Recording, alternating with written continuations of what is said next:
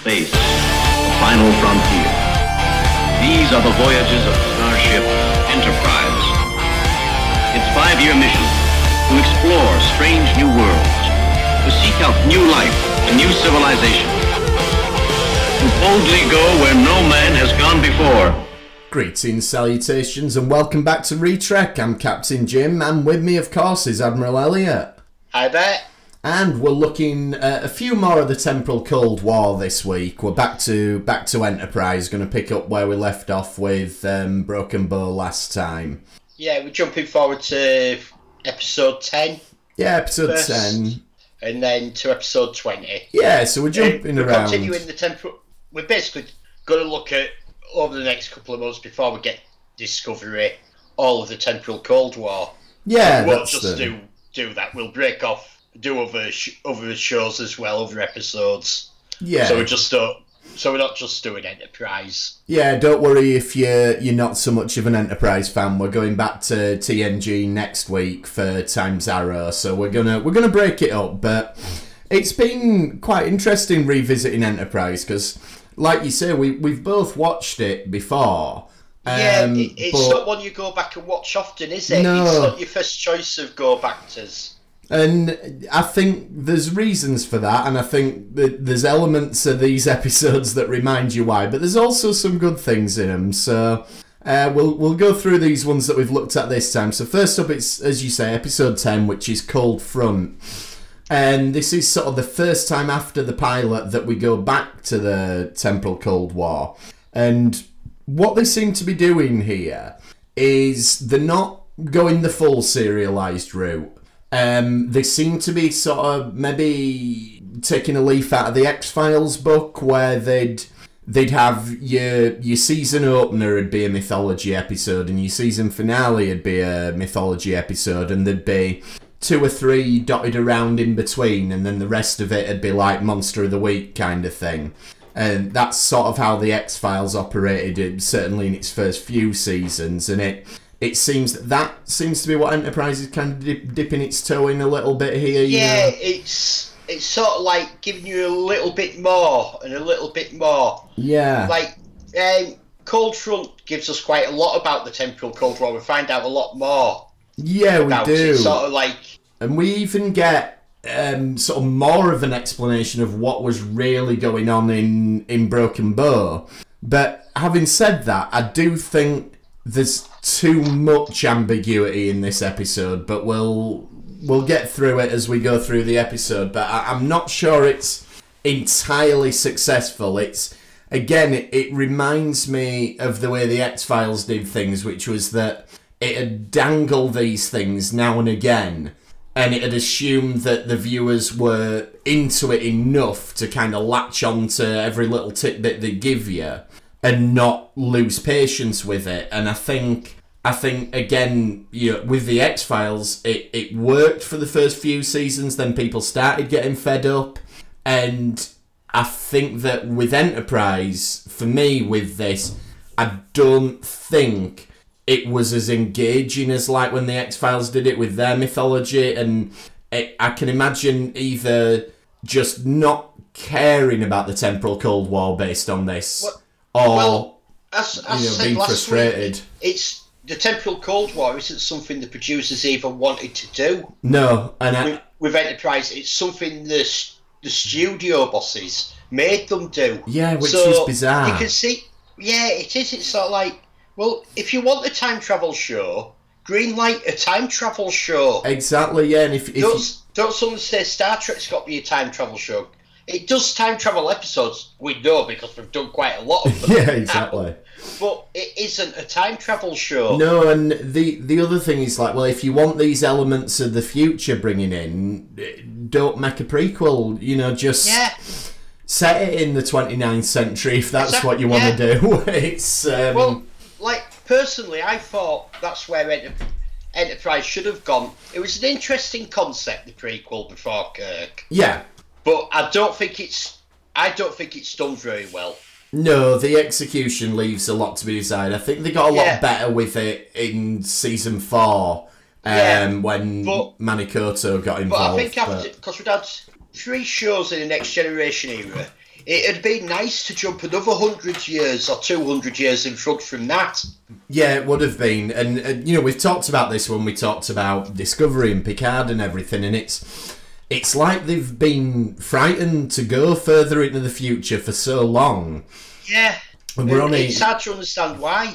no, exactly, and that that's the thing. It if you want to create a new era, you just go right. It's it's a hundred years, it's two hundred years further on, Yeah. and Well, af- like especially after DS9 finished, because Voyager it doesn't matter because they were away in the Delta Yeah, Quadrant, yeah. so we didn't see anything happening in the Alpha Quadrant. But we've had DS9 finished. The galaxy's in ruins. yeah, It don't matter that they've won. There's there's a, governments have collapsed. yeah, yeah. Empires have collapsed. Even though the Federation have won, they've lost tens of thousands, hundreds of thousands of lives, Yeah. ships.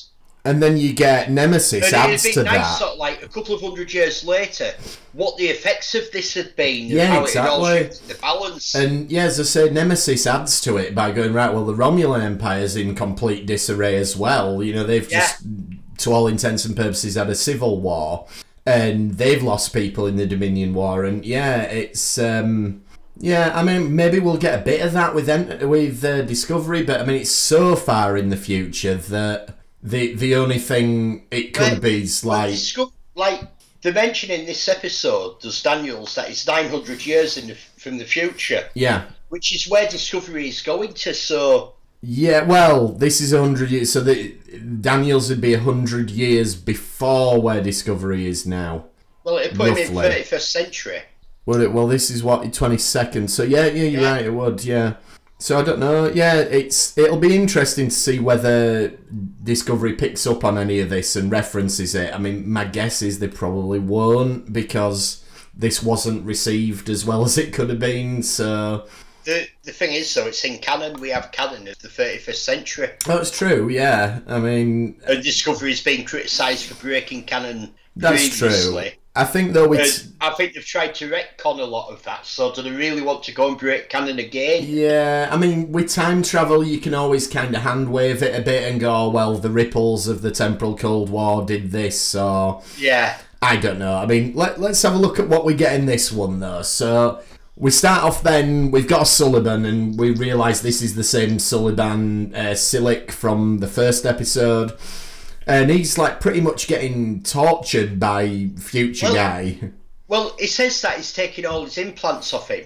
Yeah, So he's reverting him just to normal. And this is very important that he's taking all his implants off him yeah, before he goes on this mission. So he's just Yeah. a normal. He, for all intents and purposes, he's just like a normal person. just a normal Suliban, no special powers. Yeah, he can't squash himself. He can't do No. anything else. He can't shape change or any of the any of the other special stuff that these No, genetic implants so- let them do. like just to pick an example out of the air, he wouldn't be able to stick his hand in like a warp core thing and bend his hand round and No, do things like that. That's No, that's what but we're I making it's clear. important to remember that right at the start of this episode, they established that he's had all his genetic implants Yeah. taken off him, and he'll only get them back if he's successful in this mission. Yeah, and they're saying you don't need them for this mission. Yeah. Um, and this is where we get a little bit that gives us a bit of more context to Broken Bugs. It's saying the plan was to destroy the Klingon Empire. So, bit of an elaborate way they went around it, but uh, that was the end game. Was to we, we knew it was going to sort of destabilize things and everything, but whatever they were trying to put in motion in the pilot episode Failed. ultimately was supposedly going to destroy the Klingon Empire. And see, this is one of my issues with this episode is I'm not entirely sure what they're trying to achieve in this one. And like you know, I don't want to tread on what we're going to get to, but you know, we, we find out we've got two factions. So we've got Daniels and his people, and we've got Future Guy using the Suliban.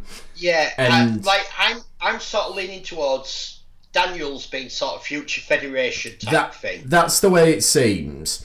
Uh, But I'm I'm not clear on what the the plan in this episode was because clearly they're opposed to each other. But it's it's never clear what they're actually trying to achieve. Either of them, I don't think. Yeah, Uh, it like I imagine that they're trying to alter historical events so that in the future one of them will be the more superior power. That's it seems to be. So well, well, we'll pick on the plot points as we get through, but. Um, th- there's a nice bit where the the chatting on the bridge, and it's we we've watched Night of the Killer Androids, and so that implies like maybe they've got a cinema or something on the ship, which, Which which makes sense that they'd have some sort of recreation. it does. Yeah, I think that's I think that's really cool. I like that idea.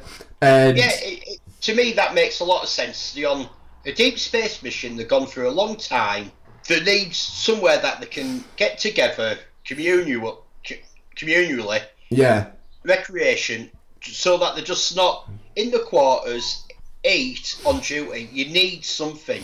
Yeah, I know exactly, and I like it. And again, they've done this thing where they make up a film, and w- we talked about this when we talked about um, the B movies that Tom Paris were talking about. And like, why don't they reference a real film here? Like, why don't they go, "Oh, we watched Yeah. Mi- we watched Mission Impossible," and then you've got a little plug for one of Paramount's films as well. that's you it. know, like they could have, qu- they could have quite easily done what they want the next blockbuster to be. Yeah, exactly. You know, we we've just finished watching, you know, Michael Bay's whatever. Well, you know, well, to be fair, when this was being made, I don't know what what the big movie they had coming out that that summer or whatever was, but if it's a couple of months away, these could reference it. Yeah, exactly. And oh yeah, oh they loved it back in the the Yeah. twenty first century.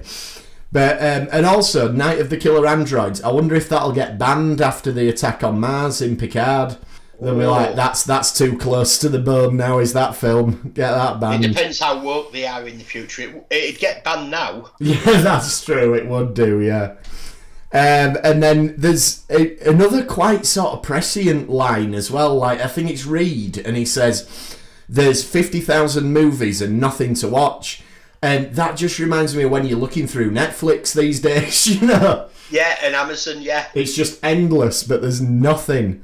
there's lots there, but there's Yeah. not a great deal I want to actually commit my time to watching. This is it. So yeah, I quite like that. I thought that's yeah, well done, Reed. That's about the only interesting thing he says. and we we get introduced then to Daniels, and Daniels looks pretty, he's sort of filling the role of a yeoman. Yeah, Seems to be he brings Archer his breakfast. yeah, he's yeah. I think that's what you've got to say. Is he's, he's the captain's yeoman. Yeah. And which is a you know a role. Obviously, we had them in the original series, but we don't really get a yeoman again. Um, No, but it at very naval. Yeah, yeah, Naval. It's a naval, isn't it? So yeah, exactly. So yeah, it makes sense. Like the Starfleet vessels, how the how the run is very naval, in in the early days yeah so yeah that does that makes so it sense makes a lot of sense. and then we get we meet the alien of the week and they're they're going to see what they think of as a, a spiritual event and it's something to do with a is it a binary star or a comet or something Yeah, a comet passing in front of a binary star or something. in- Yeah, in, and- in plasma fields, and it's spectacular. Which I imagine it, it's actually Yeah. really, really spectacular to watch. And, and I like this because you know we've talked about religion in Star Trek and stuff before, and uh, this is similar to kind of how the Bajorans view the wormhole aliens. Like it's it's believable that um, a species of aliens who've witnessed this celestial event would have uh, you know it would have religious connotations. You know, like in yeah, in Earth cultures, you've got stuff like you know how we named the the constellations and things after the Greek gods, and yeah, so I, I like that. I think that's a good, yeah, an interesting concept, one that makes sense, and it's always interesting when Star Trek does kind of explore religion. yeah. It, it's not in you. It's not an in-your-face religion, No. it makes a lot of sense. Yeah, exactly. And it, you know, you even get Phlox like saying, "I've studied all the human religions," and Ar- Archer sort of comments on it, and it, it appears he's probably agnostic by what he says. You know, Yeah, which again, that you know, fair enough. We we we've not seen. like to be fair, I've I've often had the fe- feeling, sort of during the Federation, that a lot of Earth has moved away from religion. Yeah, that's what I was going to say. Like, you know, we've not. Obviously, Sisko got big into the Bajoran religion, understandably. Um, and there's hints in Discovery that uh, Pike might be uh, some denomination of Christian, but Yeah, But, I don't think religion's like a major thing the way No. it is nowadays. It certainly doesn't seem to be, but the the implication there, I suppose, is if Phlox has studied it, that it, it probably still is practiced to some degree. Yeah, And there's a nice scene where like Mayweather goes and sits in the chair and all of this business, and yeah, it's quite nice. I think Mayweather's criminally sort of underdeveloped as a character. yeah. He, like I think he, I think he had the potential to be a really, really good with it. The background that they build up for him, being a boomer, Yeah, out out on trade ships, like two years to do a trade run. yeah, exactly. The, and, and I think there is an episode where his dad comes into it or Yeah, something. well, but, yeah, they go back to his ship at, in one of the episodes. Yeah. it's quite an interesting episode. but it's yeah, he's not. It, it's a little bit. Everyone, I feel like in Enterprise, everyone's a little bit too sort of cookie cutter characters. You know, everybody's very straight laced. Everybody's you know goody goody, and you know we they do play with that later on, but. At the moment, I don't think there's a lot going on with Mayweather, so it's nice that he at least gets a little bit of a, a character moment there. And then there's a, a bit with Trip as well, where he's, he's explaining the engines, and yeah, he's like, doing I, it. I think this is quite uh, funny. Like these guys have come on and they're there for a big religious thing, and they're all about God. So he's assuming that because they're religious, they won't understand technology. yeah, And, he, and the guy goes, "Oh, so so so so yeah, my field of studies. I'm a war pe- technician." yeah, and he's like, "All right, so you you've got this then, right? So we'll go on to the more technical stuff, but yeah, because he's he's explaining it really basic, isn't he? Like he's like, Yeah. and then this goes into here, and this does that, um, and then yeah, it, we found this is where we find out Silik is one of the the aliens. Yeah. So he's had all his genetic abilities taken away from. him. Yeah, he's uh, managed to do that shape change thing they can do. Yes, So he looks like another alien. yeah, and we do see him sticking his hand in the thing and bending it and all this business. Yeah, yeah. So, like, what? How they didn't pick up that they'd made a big point of that right at the start of it. yeah. I, I just don't get. No, it's it's And, odd. and it's not, these aren't the only things he does. He does quite a lot of I stuff d- as this episode goes on. Yeah, it definitely does.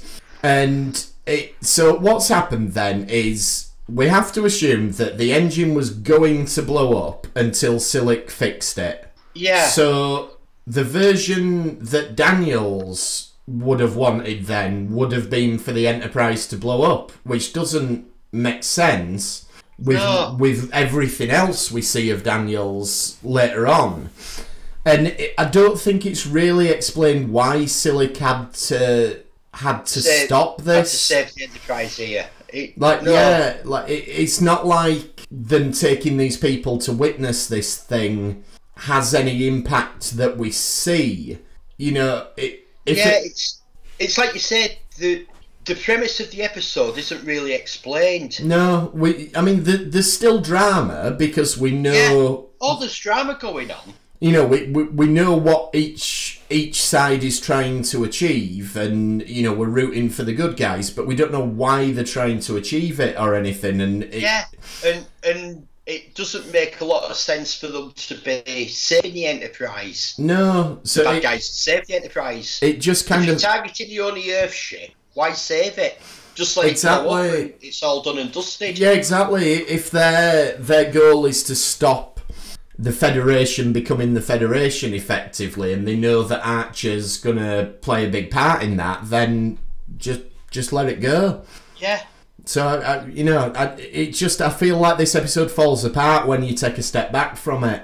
Um, and then yeah, so we get Daniels, and this is where we find out he mentions the Temporal Cold War, and he knows about Silik, and it, we find out he works for like some sort of temporal agency, and he, we do get a big info dump, like you know, Yeah, it, like you tell, he, he comes out, he tells Archer, and it's he's from 900 years in the future, but the the baddies are from earlier than that. So they can't materialize physically. They can only sort of manipulate other people, and that, that's what's going on with Future Guy and the Suliban. And yeah. but th- then Which is odd because Voyager had uh, the relativity was from a lot earlier than 900, Yes. 700 years, was it? Yeah, exactly. And Mind you, they could only they could only come back a few times, couldn't they, before they got temporal D? That's displacement. true, and it might just be that this faction, uh, uh, they've not got the same technology as the Federation or the Earth faction or you know whoever Yeah, has, so they're using a different technology. Um, and uh, he says, "Oh, we invented time travel laws once time travel was invented." And it's like, well, no, you didn't, because we've seen loads of time travel, and the only thing we know Yeah. about really is the the temporal prime directives being in, invented. But it, yeah. We, like we get it in a trials and tribulations, don't we? Get we Yeah. get the Bureau of Temporal investigations, yeah. So it, yeah, presumably they, they invented more laws later on, and it was a lot more governed and everything. And you get this thing again of T'Pol, the Vulcans don't believe in time travel. Uh, Yeah, the, the Vulcans have proved that time travel is impossible. yeah, which she gonna get a shock, but um, and I, I do think it's quite uh, cool when Daniels is explaining to Archie that he's from the future, and he shows him like the display that he has. yeah, that's so you can see all the ribbons of time and Yeah, and it's like we're from there and they're from over here, and Yeah. this is that happening, and that. Yeah, I like that. And um, yeah, so then there's the, there's a bit with Trip and Daniels having a chat, and the, there's an interesting bit where uh, Trip says something about Earth, and then Daniels says, "Well, it depends what you mean by Earth in the future." So there's an implication that either Earth isn't there, or if it is, it's not the same. yeah, So that's that's something again to keep an eye on and you know see if we, we get any kind of follow up to that. And Daniels has got this cool thing that lets him walk through walls, uh, which is handy when you're chasing down a Suliban that can squeeze through things, even though even though he's got no enhancements Yeah. in this episode. I wonder if at this stage they they were thinking, oh, that's an innate thing that all Suliban can do, and obviously that's contradicted by the next episode. But um, Yeah. but I wonder if they they sort of or whether just that first scene were wrong. It, it, it, it, I, I watched this back a few times and it just re- it is it's just it's like they haven't even looked at the own continuity of the story within the Yeah, they, episode. they've not double checked back to the yeah, it's teaser. like somebody's written the opening scene and it's a cool opening scene yeah, and they filmed it and then all them cameramen and writers have gone home and someone else has come in and done the rest of the episode. yeah, nobody's picked up on it. Yeah, it does feel that way. it's yeah, and it's an easy fix. Just chop that line out of the opening scene, and it's not a, it's, It's not, not an an issue. Yeah, exactly. But when you put that in as a line, it is a big issue. Yeah, well, exactly. Yeah. And you know, Archer chases. He uses the walk through wallsy thing, and um, uh, you know, Silik and Archer have a fight and everything. They seem to like having fights to Archer and Silik. Yeah. And b- before this, Silik, actually, Silik tries telling John that he's the good guy here. yeah, he does, and he, he kind of is because he saved the Enterprise. Now, I wonder if that's the premise. If he was sent there to save the Enterprise, to get Starfleet on their side Ah, early on. maybe, yeah, it could be, yeah. That's the only thing I can think of that makes sense. But then he does it. He does it secretly. They only find out that he's there because of Daniels. And oh, speaking of Daniels, I've um, missed out. As uh, Silik appears to kill Daniels at this stage. Yeah. I, I say appears because we know from when we covered Carpenter Street that, That he's not in. killed Daniels. But um, and so he then, gets killed, but he gets better. yeah, he'll get better, and we'll probably get an explanation. And then Silik can also breathe in the vacuum of space, seemingly. Well, he also cloaks as well.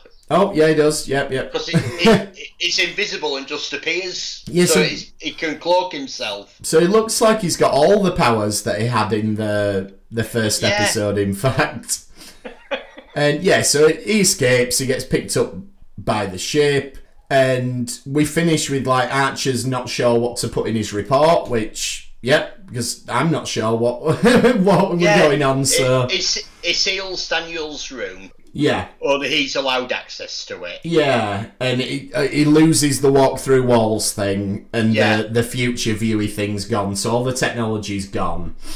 Um, but yeah, the the room's sealed, and um, obviously that's going to be followed up upon at a later date. Yeah.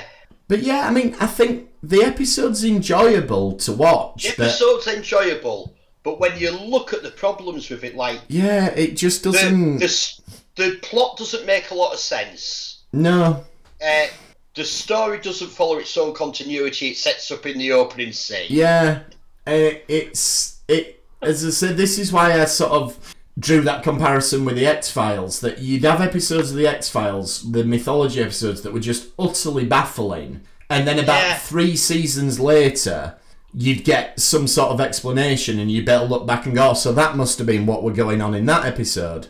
And it feels to me like this is what they're doing here. Like they're, they're thinking, oh, well, you know, we'll explain all this later. That this Yeah. is just to, to remind people that the temporal Cold War's out there and to, to Yeah, keep like- them on the hook. Like to be fair, this gives us a lot more about the temporal Cold War Yeah, it did. Broken Bow. Yeah, no, absolutely. So it, I just, I kind of feel like I, I don't think you do this now in TV. Like I know we used to kind of TV programs playing the long game and everything, but I don't think there's enough of it to make it really engaging. No. To to keep people on the hook, to care about it when it comes round again. Like you know, I don't, I can't imagine there were people sitting there going, oh, I can't wait for the next temporal Cold War episode Yeah, because like I the- knew I was, I knew I was off to watch the next Temporal Cold War episode straight after this. yeah.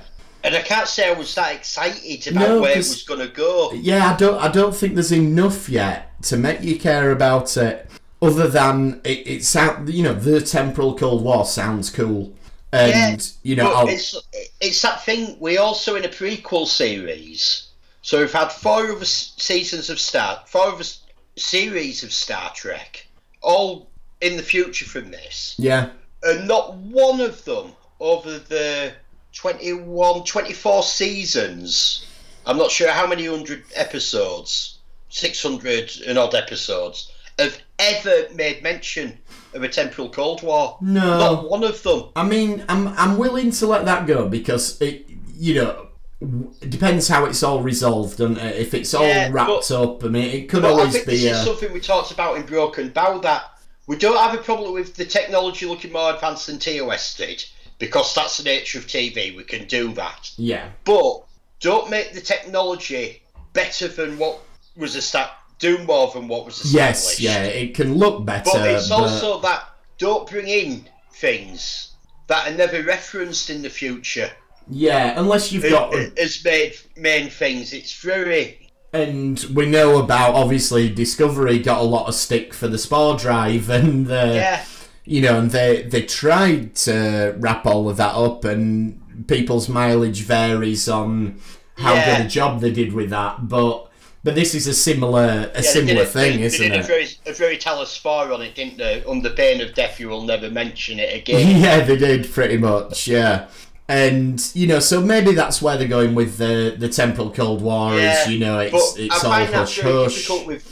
I find it very difficult with the spore drive because you're not just talking about the people left from the Enterprise and a couple of people who'd come off Discovery, but you're talking about all the other ships in Starfleet when they jumped into places. Oh yeah, I mean it's yeah, it's it takes us. It really does take a stretch to yeah. I know the, I know it. the why they retcon. They had to because yeah. like to to come up with something like that was just It was a bit crazy, but yeah I have a feeling the reason they did it is because they want it for when they're in the future. So you know, I think they're going to be making use of the spore drive in season three. possibly. So you know, and anyway, we'll we'll you know if you want you want to hear what we we had to say about all that, you can. We've got a load Yeah. of Discovery episodes. We we won't try and derail this one. No, it's like don't get me wrong. I, I enjoyed Discovery. I really Yeah, I do. Discovery, but it is stuff. It- Whenever you're doing you a should- I don't think prequel, you should have things. I don't think you should have alien species in the past that we never have again. I don't think you should have major wars in the past that are never mentioned again. Yeah. And I don't think you should have technology in the past that surpasses the technology No. that we've seen in the future. It's it's always the problem with prequels, isn't it? Like the Yeah. um I mean obviously the big example is the the Star Wars prequels which just flat out contradicted things and yeah. you know, and in Star Trek's defense, Star Trek had a lot more material to try not to contradict, whereas with Star Wars there were only three films and they still made a pig's ear Yeah. of it. But that's for a separate podcast, is discussing the Star Wars prequels. Alright then, so season one, episode 20 is Detained. No actual sort of time travel in this one, but it is a temporal It's Cold the, War. it- it's related to the temporal Cold War. That's why we, and that's what we're covering. Yeah, so this one starts out like bang straight into the action. Really, so you've got Mayweather and Archer locked up, Uh, they're and coming round the unconscious. and you get a little bit of dialogue like, "Oh, we were in a shuttle, we were near a comet," and I think it's it's quite economical storytelling to just get us just start us there. You know, we don't we don't need to see a scene where you're in a shuttle on a comet and then you wake up. It's it's fine. Probably also a lot of uh, money not showing the shuttle. Yeah, very true. Another alien craft. Yeah, because there's some good effect sequences later in this episode as well, so that's where the money went, I think. And when this first started, I thought the implication was that the Suliban were the people holding them. Yeah. Uh, and obviously that turns out not to be the case, but do you think that was deliberate, or was I just misreading that opening scene? No, I think it was done deliberately because up until this, everything we'd seen of the Suliban was the Suliban are the baddies. The Yeah. Sul- Suliban are the Cabal, and they're the baddies. Yeah, and that's what they're doing with this episode. Is it's one of those episodes where we take the bad guys and we show you, for want of a better word, the human side of them. Um, yeah, it, it's very, it's a very, um, it's almost like a racist thing that they're showing. Don't be racist just because the Suliban doesn't mean Yeah, mean this. It, it's a very, uh, it's one of them stories Star Trek's famous for doing. Yeah, It's yeah. taking a moral view on something. oh, definitely. And it's, I mean, but it's telling it in a, in a sci-fi way. yeah, and you would say that it's allegorical, except that Archer blatantly tells you towards the end of the episode exactly what this is getting at. But Um, but yeah, it's it's a good concept. I, I prefer this episode to the the previous one. I think this is a stronger episode. It's a Um, much stronger episode. It, it has a very set story, and it tells that story. Yeah, exactly.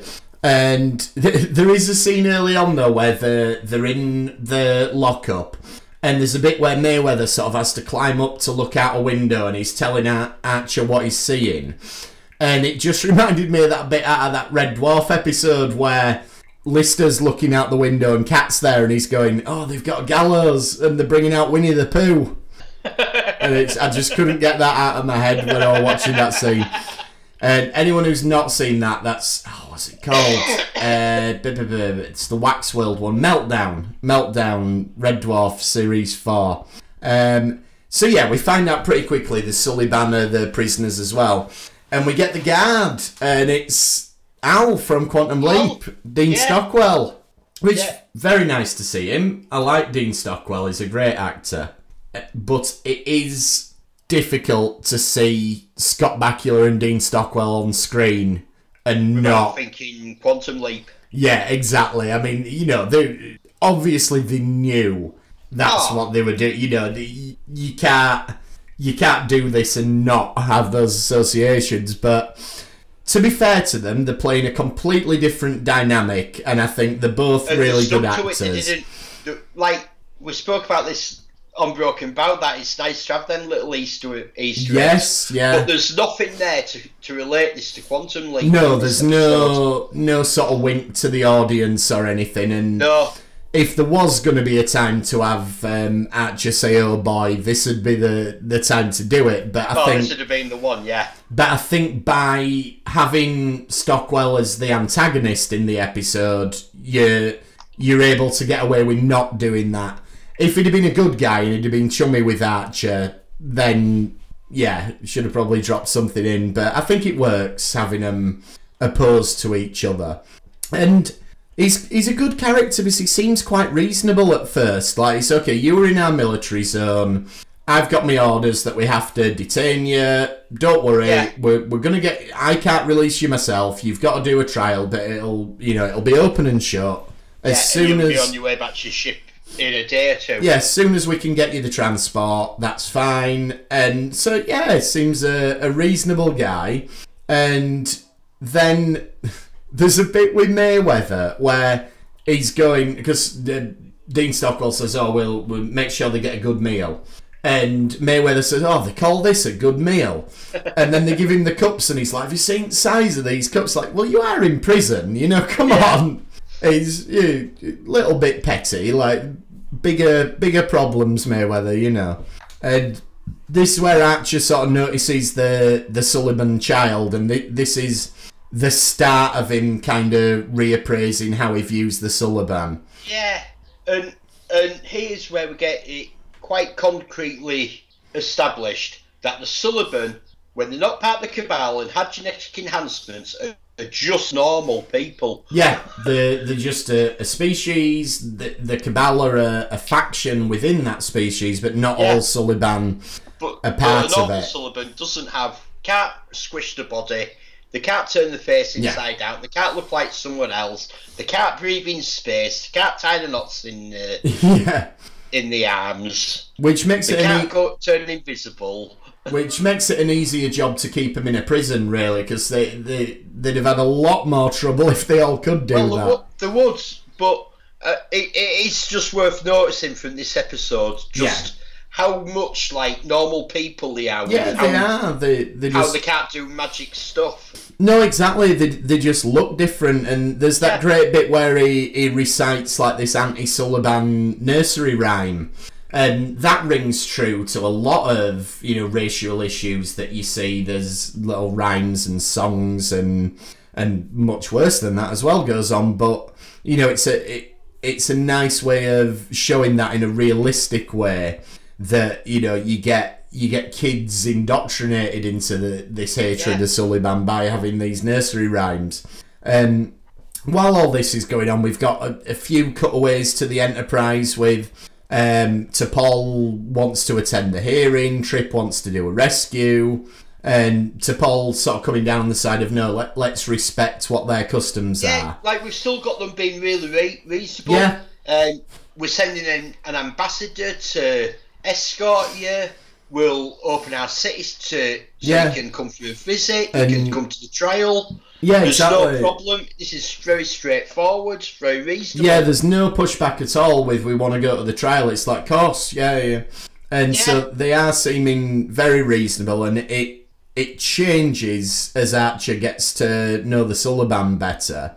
And we, we find out a bit like more of them as a race as well. Like we find out the Cabal sort of started their attacks about eight years ago, or at least their attacks on this species. So presumably that's the point at which the future guy started Yeah, you'd have to say that's a reasonable thing. yeah, that's when he started augmenting them and putting them to work and everything. And we find out as well the Suliban homeworld's been destroyed, so most of them are nomadic and they. Yeah, the, and they've settled on different planets, and they've just become part of the population. Yeah, which is what's happened on this world, but then when the Cabal have attacked, they've basically locked up all the Suliban. Yeah.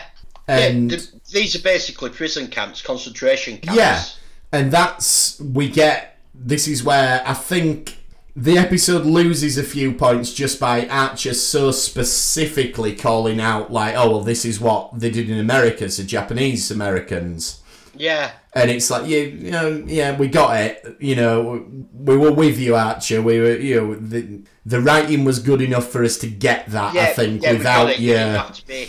But fair enough. Okay, you know, it's not a deal breaker, but it's yeah, a bit heavy-handed. We, did- you know, we got it. It's it's not as unsubtle as the guys who were half black, half white, but you know, it's Yeah. not it's not a veiled sort of thing going on. It's quite clear what's going on.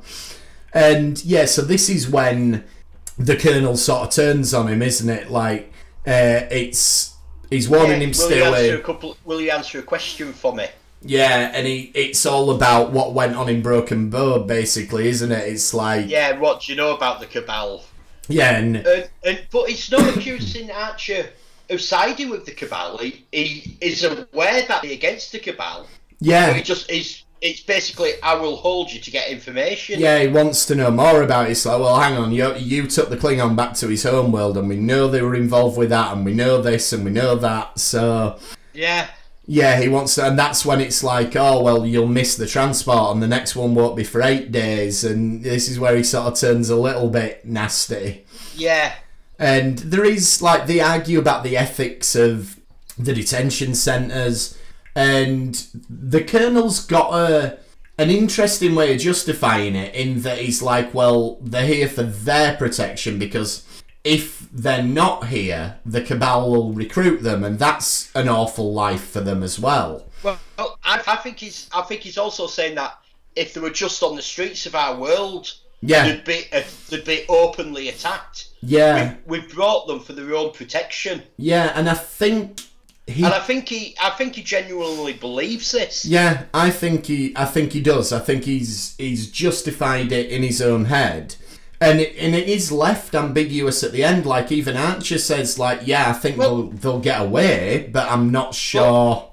Well, you also have that part like where one one of the Sulibans talking to a guard, and it's almost on friendly terms. yeah, yeah, That and it go and it says my brother knew him growing up. He was his friend. yeah.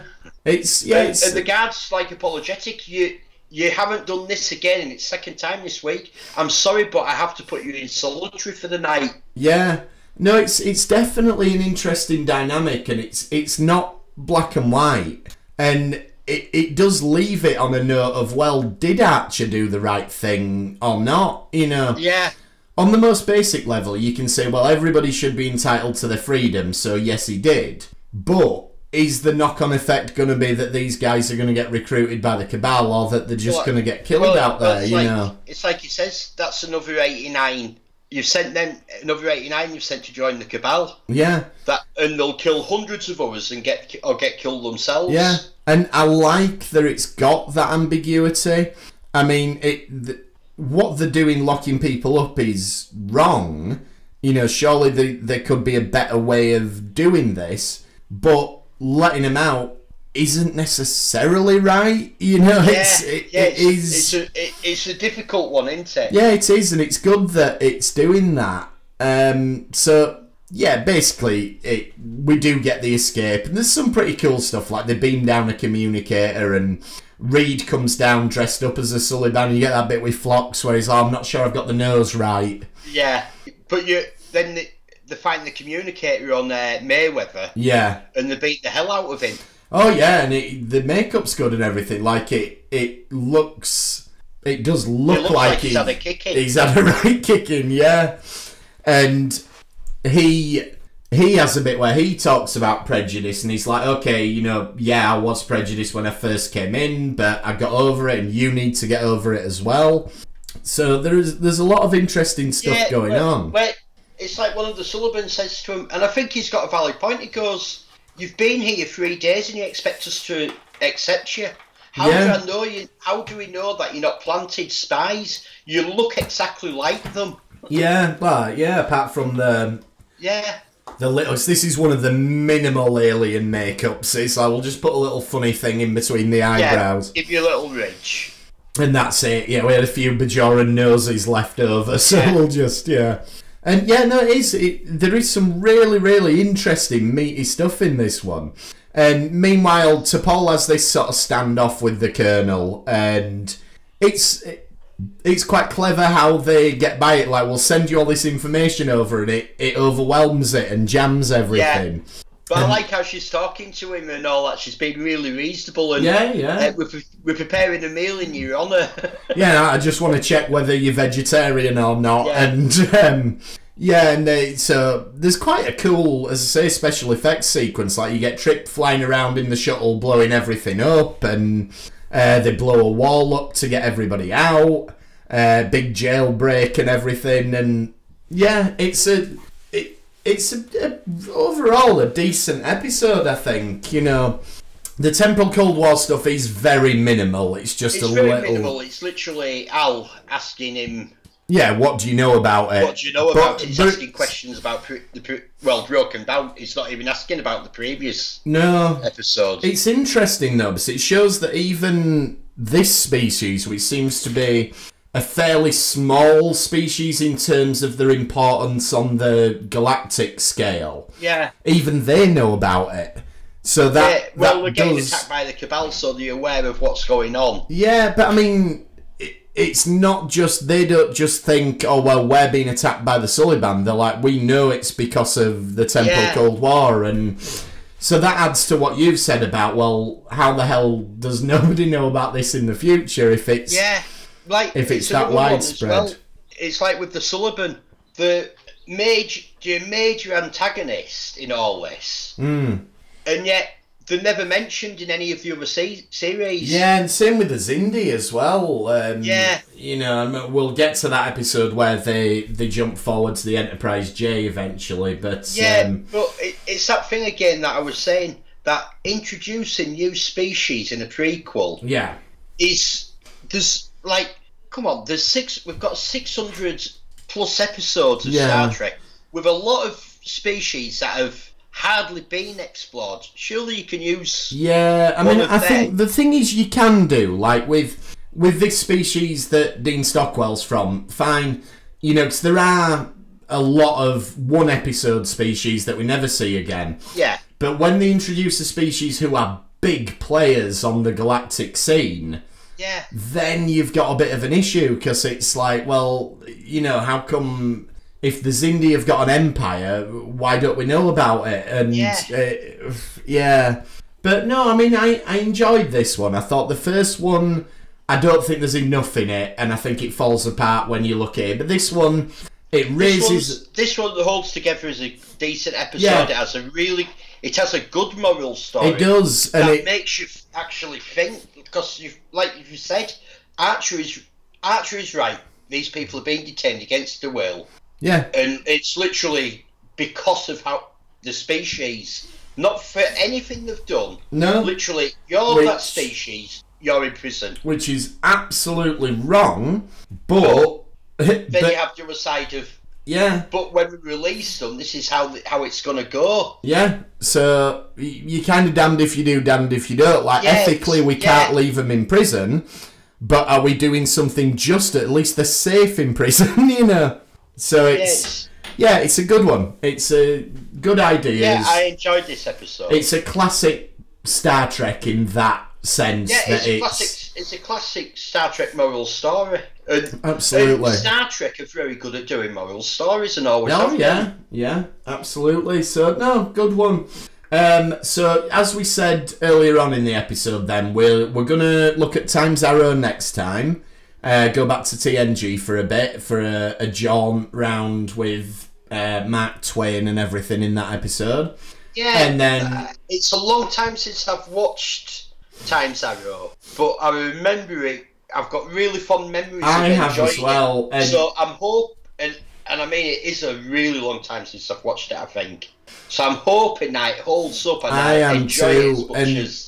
What I remember about Times Arrow is that it's one of the few TNG two-parters where part two is as good as part one. Yeah, and it, it holds together well as one story from what I remember. So let's Yeah. see how we how we come down on it next week.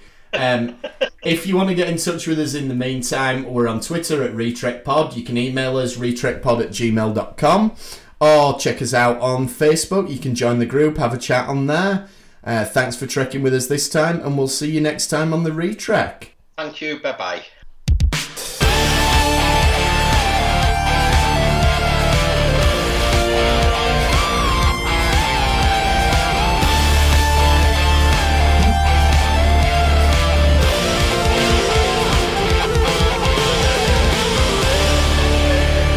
Fascinating.